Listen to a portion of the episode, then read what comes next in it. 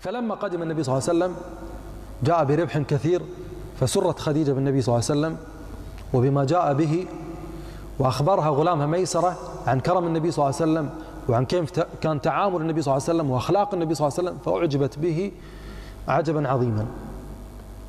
وأرادت أن تتزوج النبي صلى الله عليه وسلم. فأخبرت ما في نفسها من زواج النبي صلى الله عليه وسلم إلى صديقة من صديقاتها. هي نفيسة بنت الحارث. قالت أنا لك به. ذهبت إلى النبي صلى الله عليه وسلم قالت يا محمد كان عمره 25 سنة عليه الصلاة والسلام.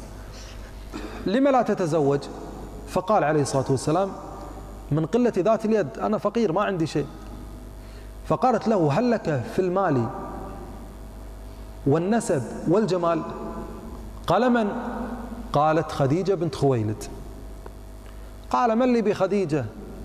خديجة تقبل واحد مثلي. قالت تقبل تقبل أنت؟ فالنبي صلى الله عليه وسلم ما كان عنده أي مانع أن يتزوج خديجة. وفعلا تمت الموافقة على هذا الزواج المبارك. فجاء أبو طالب وحمزة بن عبد المطلب إلى عم خديجة ووقع في بعض الروايات والد خديجة وليس كذلك فإن والد خديجة كان مات في الجاهلية. وفي رواية رواه الإمام أحمد في المسند أن خديجة كانت تريد النبي صلى الله عليه وسلم بس أبوها ما كان راضي. وإحنا ذكرنا أن أبوها مات في الجاهلية لكن هذه الرواية على ضعفها نذكر فيها. إذا مرت على أحد يعرف أنها ما هي ثابتة. أبوها ما كان راضي في هذا الزواج فماذا فعلت؟ أسقت والدها الخمر فسكر فلما سكر تزوجها النبي صلى الله عليه وسلم. من الروايات الموجودة في مسند الإمام أحمد وغيره لكنها ضعيفة لا تثبت. لا تثبت هذه الرواية. والصحيح أن والدها مات في الجاهلية قبل بعثة النبي صلى الله عليه وسلم. فالذي زوج خديجة ولي خديجة كان عم خديجة عم خديجة رضي الله عنها. عمر النبي صلى الله عليه وسلم كان 25 سنة هذا ما في مشكلة. لكن خديجة وقع في رواية الواقدي عند ابن سعد في الطبقات أن عمرها 40 سنة وهذا هو المشهور. لكن من طريق الواقدي والواقدي متروك كذاب يعني فما يعتمد عليه. طيب ووقع عند الحاكم في المستدرك من حديث ابن إسحاق محمد بن إسحاق إمام أهل المغازي أن عمر خديجة كان 28 سنة لكن أيضا الرواية ضعيفة. فلم نقع على رواية صحيحة في عمر خديجة. فكم كان عمر خديجة لما تزوج النبي صلى الله عليه وسلم؟ ما ندري. ما في رواية صحيحة في هذا الأمر. ومسألة 40 سنة هي المشهورة عند الناس؟ ما هي ثابتة و28 سنة اللي رواها الحاكم في المستدرك من طريق محمد بن إسحاق إمام أهل المغازي أيضا السند ضعيف ما يثبت. فنقول تزوج النبي صلى الله عليه وسلم خديجة لكن كم عمرها؟ ما ندري. ما ورد شيء في ذلك صحيح. رزق النبي صلى الله عليه وسلم من خديجة القاسم وهو أكبر ابناء النبي صلى الله عليه وسلم وبه يكنى عليه الصلاة والسلام. مات القاسم وهو صغير. سبع سنوات وقيل 11 سنة وقيل سن تمكن من ركوب الخيل. ورزق النبي صلى الله عليه وسلم من خديجة عبد الله. وعبد الله هذا يلقب بالطيب والطاهر. لماذا لقب بالطيب والطاهر؟ لأنه ولد بعد بعثة النبي صلى الله عليه وسلم. وبعض الروايات تقول أن من أولاد النبي صلى الله عليه وسلم غير عبد الله والقاسم الطيب والطاهر. لا الطيب والطاهر هما لقبان لعبد الله لأنه ولد بعد البعثة. ومات عبد الله أيضا وهو صغير. ورزق عليه الصلاة والسلام من خديجة زينب وهي أكبر بناته عليه الصلاة والسلام. زوجها النبي صلى الله عليه وسلم زوجها منه ابن خالها. أبو العاص بن الربيع. وأسلم أبو العاص بعد الحديبية. ورزق منها أبو العاص أمامة رضي الله عنها وهي التي كان يحملها النبي صلى الله عليه وسلم في الصلاة. والحديث في صحيح البخاري. أمامة هذه تزوجها علي بن أبي طالب بعد وفاة فاطمة رضي الله عنها. ورزق أبو العاص بن الربيع من زينب عبد الله. عفوا علي. علي لكن علي مات صغيرا. وماتت زينب في العام الثامن الهجري. ورزق النبي صلى الله عليه وسلم من خديجة رقية. رقية تزوجها عثمان بن عفان. ورزق منها ابن عبد الله وعبد الله بينما هو يلعب وكان صغيرا بديك إذ نقره الديك في عينيه ففقع عينه فمات. وهو صغير. وماتت رقية بعد رجوع النبي صلى الله عليه وسلم من غزوة بدر الكبرى في السنة الثانية للهجرة. ورزق النبي صلى الله عليه وسلم من خديجة أم كلثوم. وتزوجها أيضا عثمان رضي الله عنه بعد وفاة رقية. ولذلك يقال لعثمان إيش؟ ذو النورين. النورين. من هما بنات النبي صلى الله عليه وسلم رقية وأم كلثوم. ولم يحدث ذلك لأحد من البشر أن يتزوج بنات نبي إلا عثمان رضي الله عنه. وهذا من خصائص عثمان رضي الله عنه. أم كلثوم توفيت في العام التاسع الهجري. لم يرزق عثمان منها شيء. ورزق عليه الصلاة والسلام من خديجة فاطمة. فاطمة فضلها عظيم. تزوجها علي بن أبي طالب ابن عمها بعد غزوة بدر الكبرى. ورزق منها الحسن والحسين ومحسن. محسن هذا مات صغير ما له ذكر ما هو مشهور مات صغير. وأم كلثوم وزينب ثلاث أولاد وبنتين. أما فاطمة فماتت رضي الله عنها بعد أبيها عليه الصلاة والسلام بستة أشهر. فهذا ما رزق عليه الصلاة والسلام من آه، خديجة. طبعا رزق النبي صلى الله عليه وسلم بعد ابن آخر لكنه من ماريا القبطية. ماريا القبطية القبطية أما كانت عند النبي صلى الله عليه وسلم إبراهيم رضي الله عنه ومات في العام التاسع الهجري كما سيأتي. شهد رسول الله صلى الله عليه وسلم بناء الكعبة على يد قريش. وكان عمره عليه الصلاة والسلام 35 سنة. وقصة الكعبة وبناء النبي صلى الله عليه وسلم للكعبة أنه نزل سيل شديد فضرب الكعبة وقيل أن امرأة كانت تجمر الكعبة فطارت شرارة على أستارها فأحرقتها فزعزعت بنيانها. فأرادت قريش أن تجدد بناء الكعبة تهدمها وتبنيها مرة ثانية.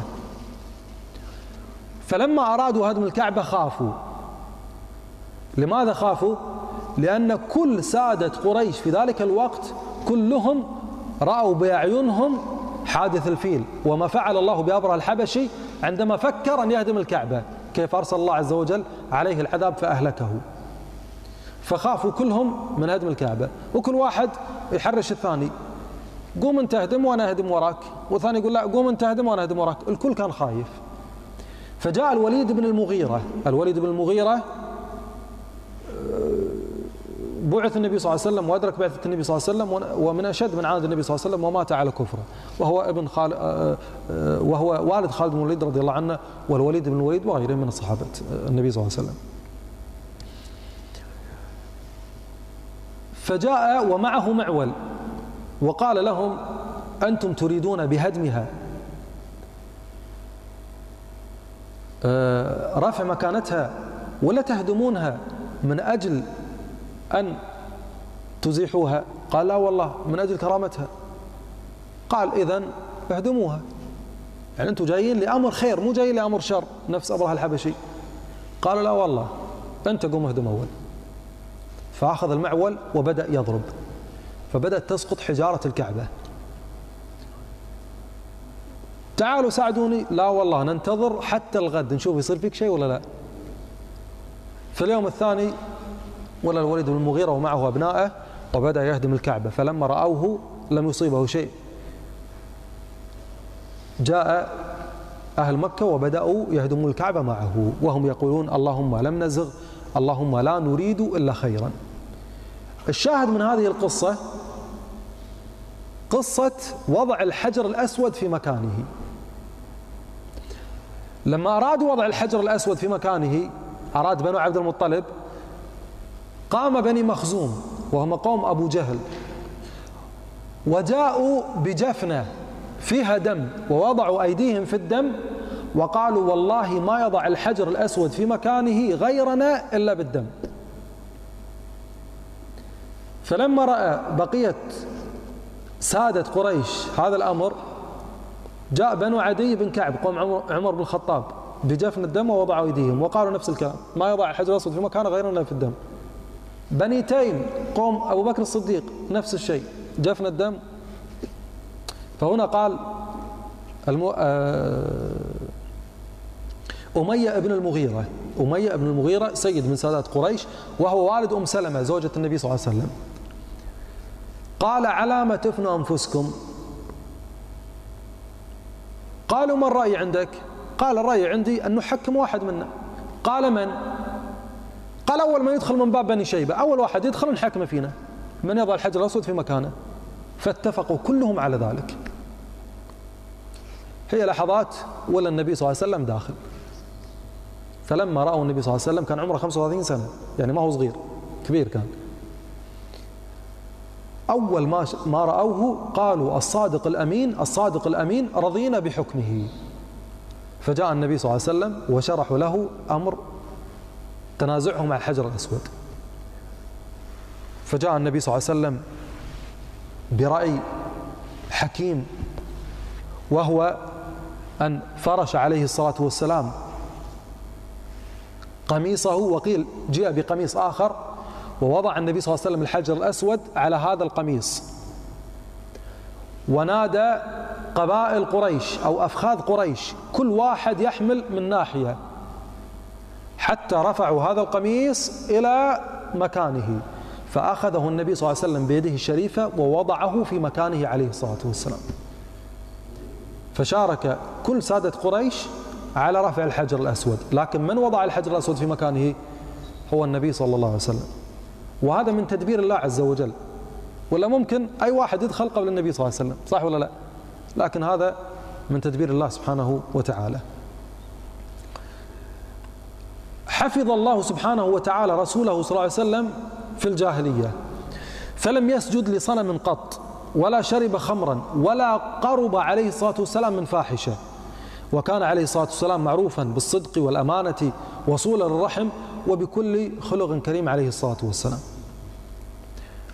لما بلغ عليه الصلاة والسلام أربعين سنة بدأت تلوح عليه علامات النبوة علامات النبوة. أول هذه العلامات الرؤيا الصادقة وفي رواية الرؤيا الصالحة. تقول عائشة رضي الله عنها أول ما بدأ به رسول الله صلى الله عليه وسلم من الوحي الرؤيا الصادقة. ورؤية ورؤيا الأنبياء حق. يعني اللي يشوفه في المنام راح يقع. أو قد يؤمر بشيء في المنام فيفعله ما هو الدليل على ذلك؟ قصة إبراهيم وإسماعيل عليهما السلام. ماذا قال إبراهيم لإسماعيل؟ إني آه إني رأيت في المنام أني أذبحك. شنو كرد إسماعيل؟ هذا الشاهد قال يا أبا تفعل إيش؟ ما تؤمر. رؤيا الأنبياء وحي وليس ذلك إلا الأنبياء. هذه من خصائص الأنبياء. فما يرى رؤيا عليه الصلاة والسلام إلا تقع كفلق الصبح. فلق الصبح يعني مثل نور الصباح. الإنسان شلون يشوف كل شيء في الصباح؟ يراها عيانا أمامه عليه الصلاة والسلام. يرى رؤيا أن فلان يرزق ولد في اليوم الثاني؟ في اليوم الثاني فعلا تلد امرأة هذا الرجل ويولد. له غلام. يرى عليه الصلاة والسلام أنه يعزم على مأدبة في اليوم الثاني واحد يأتيه نفس الشخص اللي رآه في المنام عليه الصلاة والسلام. من سادة قريش ويعزمه على هذه المأدبة هذا معنى ما يرى رؤيا إلا تقع كما رآها عليه الصلاة والسلام. العلامة الثانية حبب له عليه الصلاة والسلام الخلوة أن يجلس لوحده عليه الصلاة والسلام. وكان يخلو عليه الصلاة والسلام في غار معروف ومشهور هو غار حراء. في جبل يقال له اليوم جبل النور. تقول عائشة رضي الله عنها والحديث في الصحيحين من حديث عائشة. أول ما بدأ به رسول الله صلى الله عليه وسلم من الوحي الرؤيا الصادقة. قالت وكان يخلو في غار حراء الليالي ذوات العدد. طيب ما يفعل عليه الصلاة والسلام في الغار؟ جلوس هناك شو يسوي؟ يتفكر فيما آل ما آل إليه قومه من عبادة أصنام وأتيانهم فواحش ولا في شيء ينظم حياتهم. يتفكر في هذه الجاهلية الموجودة عند الناس. ويتفكر عليه الصلاة والسلام في خلق السماوات. يتفكر عليه الصلاة والسلام. العلامة الثالثة هي تسليم الحجر والشجر للنبي صلى الله عليه وسلم. فكان وهو ذاهب عليه الصلاة والسلام إلى الغار كان يسمع من يقول له السلام عليك يا رسول الله. فكان يلتفت عليه الصلاة والسلام يمين ويسار ما يشوف أحد.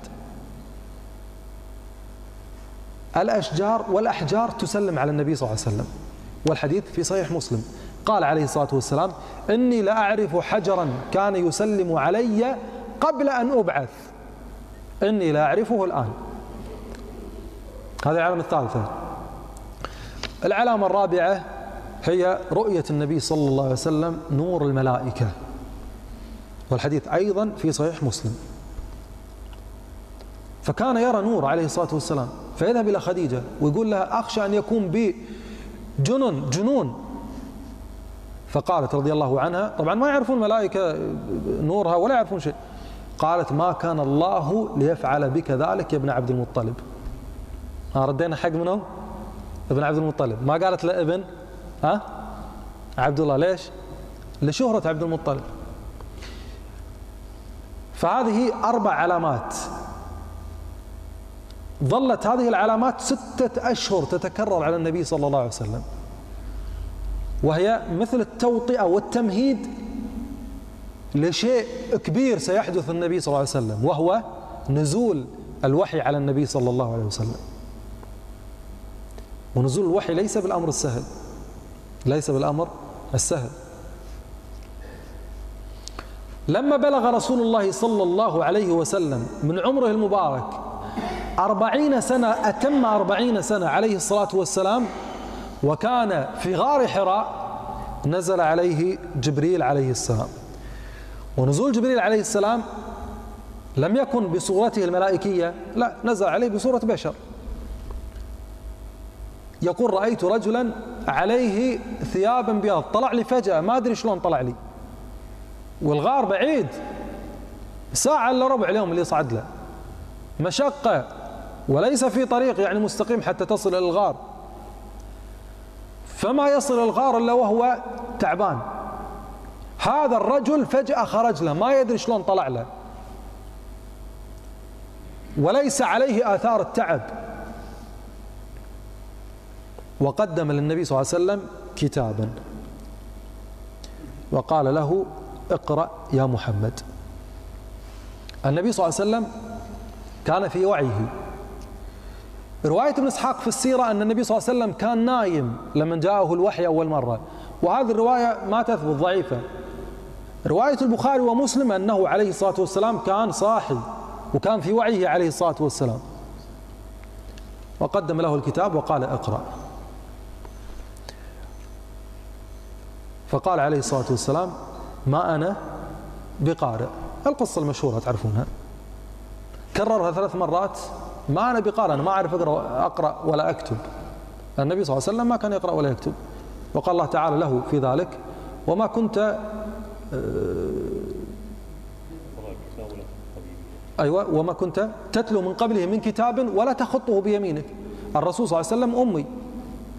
ولذلك أمية النبي صلى الله عليه وسلم معجزة.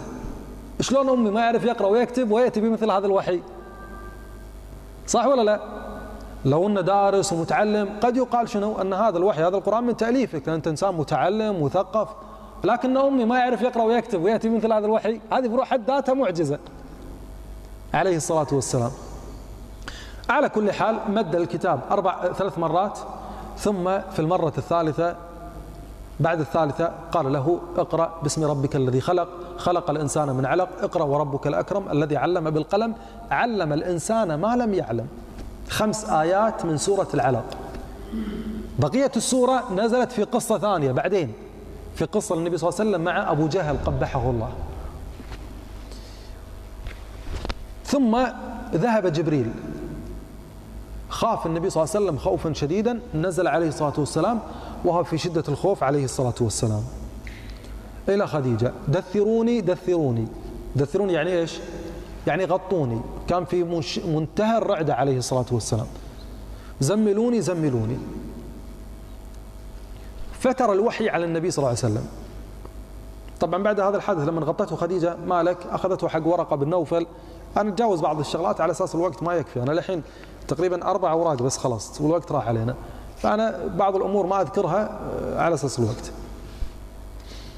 طبعا أخذت لي ورقة بن نوفل قال له هذا الناموس الأكبر يعني الوحي. والله لن يدركني يومك أنصرك نزرا مؤزرا. غاب الوحي في هذه الفترة. يسمونه أهل السير المغازي فتور الوحي. فتر الوحي يعني انقطع الوحي على النبي صلى الله عليه وسلم. وفتور الوحي أياما كان. وليس كما تذكر بعض الروايات أنه ستة أشهر أو سنة أو سنتين. كل هذا ما يثبتون شيء. أياما لا تتجاوز سبعة أيام. كل هذا حتى يشتاق النبي صلى الله عليه وسلم للوحي. عليه الصلاة والسلام. بعد ذلك خرج النبي صلى الله عليه وسلم خلال هذه الفترة إلى غار حراء ويرجع. يروح ويرجع.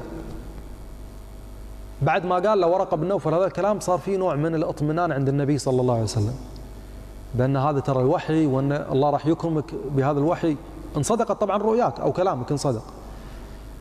فكان النبي صلى الله عليه وسلم كان يشتاق لمثل هذا الأمر. فكان يتلفت عليه الصلاة والسلام. يمين يسار ما يشوف شيء. ثم رجع. في يوم من الأيام وهو راجع عليه الصلاة والسلام وإذا بجبريل عليه السلام جالس على كرسي قد غطى السماوات. وهو يقول للنبي صلى الله عليه وسلم يا محمد أنت رسول الله وأنا جبريل. يعني منظر ما يتخيل أحد. جبريل عليه الصلاة والسلام رآه النبي صلى الله عليه وسلم بهيئته الملائكية وذكر الله, وذكر الله عز وجل هذا الأمر في القرآن.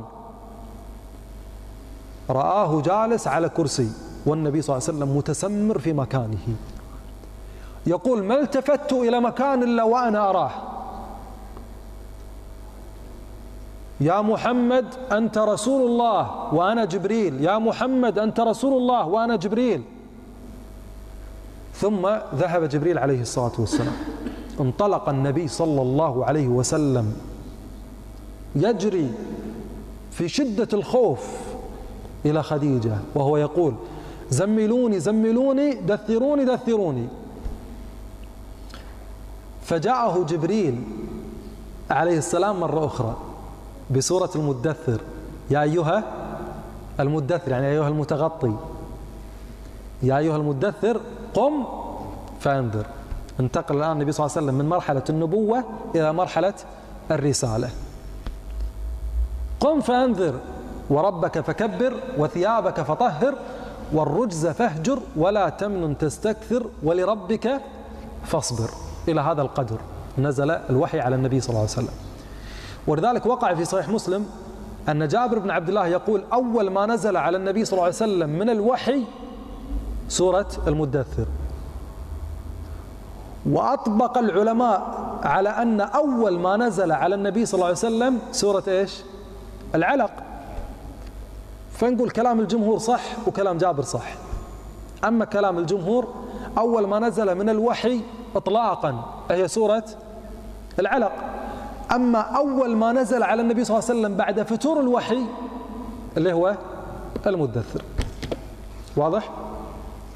طيب.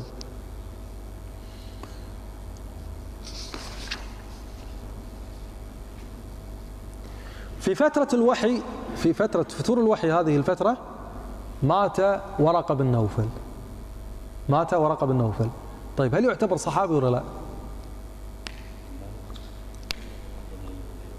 طيب الوحي كان نزل على النبي صلى الله عليه وسلم. لكن السؤال يطرح نفسه هل النبي صلى الله عليه وسلم كان يدري أنه صار رسول أو نبي؟ ما يدري. نزل عليه جبريل في الغار بالآيات ورجع عليه الصلاة والسلام. فنقول ما يعد صحابي لأن الصحبة تكون بعد الرسالة. والرسول صلى الله عليه وسلم متى أرسل؟ بأي سورة؟ المدثر ولا العلق؟ ها؟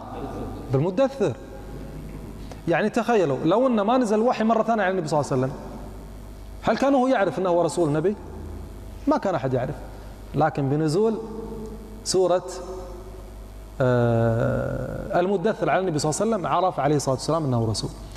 لكن جاءت أحاديث بأن ورقه بن نوفل من أهل الجنة. قال عليه الصلاة والسلام لا تسبوا ورقة فإني قد رأيت له جنة أو جنتين. وفي رواية ثانية عند الحاكم في المستدرك قال عليه الصلاة والسلام لقد رأيته في الجنة يجر ذيولا. كيف أخذ هذا الفضل كله؟ بعزمه بنيته أن ينصر النبي صلى الله عليه وسلم إن بعث عليه الصلاة والسلام. ولذلك يقول عبد الله مبارك رب عمل صغير تكبره إيش؟ النية. ورب عمل آه، كبير تصغره إيش؟ النية.